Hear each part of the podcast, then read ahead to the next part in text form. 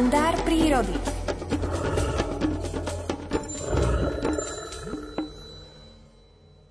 Keďže na Slovensku žije odhadom 600 až 800 jedincov medveďa hnedého, stretnutie s týmto kráľom lesa nemusí byť v pohoriach stredného, severného a východného Slovenska ničím výnimočným.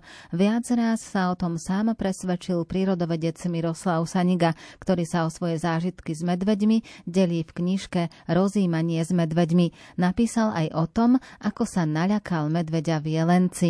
Číta Alfred Svan. Na to, ako ma vystrašil medveď v Hornom Jelenci, si spomeniem vždy, keď sa ocitnem pri bývalom obchodíku, ktorý stojí na začiatku doliny. Keď som raz tadiaľ prechádzal nočnou hodinou, pristavil som sa ako vždy, aby som si odpočinul po namáhavom výstupe bicyklom zo starých hôr. Poutieral som si pot a telefonicky som budil kamaráta, ktorý chcel preskúmať tokanisko v Kremnických vrchoch. Ako som vyťukával správu do mobilu, odrazu som za sebou začul hlasité zafučanie. Také fučanie môže patriť len medveďovi, uvažoval som v duchu. Nemohol som sa zmýliť. Akustické prejavy medveďov mi boli vtedy už veľmi dobre známe. Otočil som sa a svetlo silnej baterky som zalúčil pred seba. Priznám sa, poriadne som sa naľakal. Sotva dva metre odo mňa sa spoza nádob na odpadky vynorila mohutná medvedia hlava. V macových drobných očiach sa zablislo svetlo baterky. Začal prižmurovať oči, dokonca si ich prednou labou tienil. Stál som ako skamenený. Stačí jeden skok a máma. Blislo mi hlavou. Ej, poriadne mi to zráta. V tej chvíli by sa vo mne nikto krvi nedorezal. Čakal som tam ako na rozsudok, ktorý mal nado mnou vyriecť medveď. Ten sa však iba zohol a začal za nádobami opäť maškrtiť. Nevedel som, čo robiť. Či tam stáť ako socha a čakať, alebo sa potichu pobrať svojou cestou. Necítil som sa vo svojej koži, ako by som nebol ani pri reálnom vedomí. Keď som začul na nedalekej hlavnej ceste hukot kamióna, opatrne som sa pohol. Cúval som, nespúšťajú z očí z medvedieho hodoviska. Trpol som, či sa zviera nevynorí spoza nádob a nezačne ma prenasledovať. Keď som zacúval až za skalu, kde ma už medveď nemohol vidieť, sadol som bleskovo na bicykel a trielil hore dolinou, čo mi para stačila. Zahamoval som až na ráz cestí na prašnicu. Srdce mi od námahy išlo z hrude vyskočiť. Ledva som lapal dých. Tam som dobrú štvrť hodinku odfukoval, kým som sa nielen fyzicky, ale najmä psychicky spametal zo stretnutia so statným macom.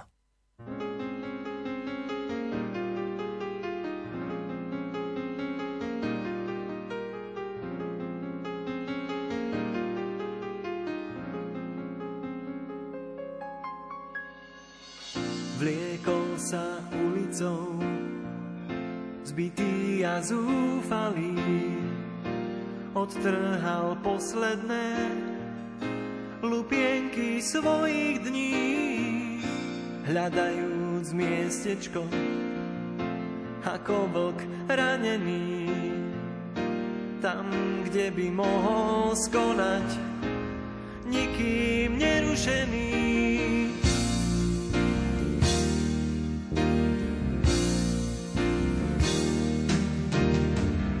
Dome pri ceste ľudia si spievali o láske nebeskej, čo na seba nehľadí. Keď čas už pokročil, každý sa odobral, aby si zase žil svoj život pohodlný.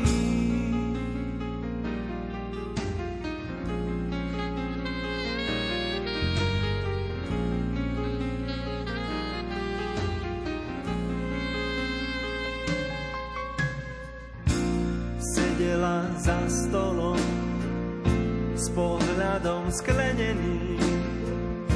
Život ju premohol, už sa to nezmení. Stále jej niečo bral a iba málo dal ťažko je začínať so srdcom doráňaným.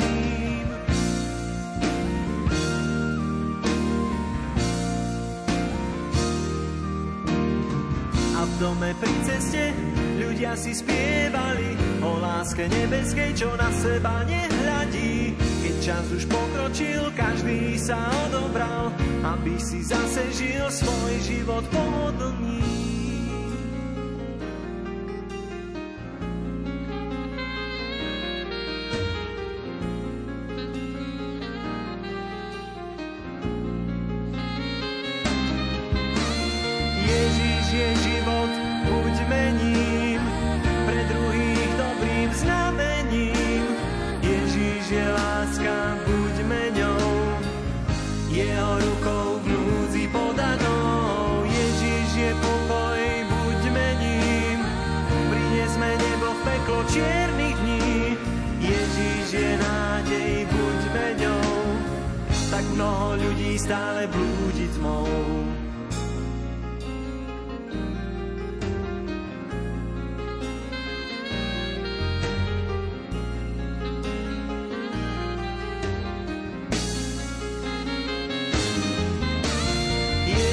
Ježíš je život, buďme ním, pre druhých dobrým znamením je láska, buďme ňou.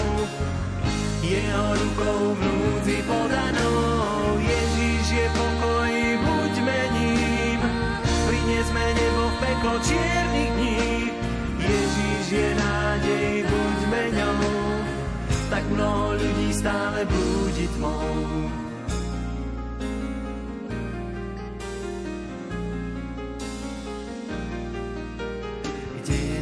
Mesto, čo na vrchu stálo.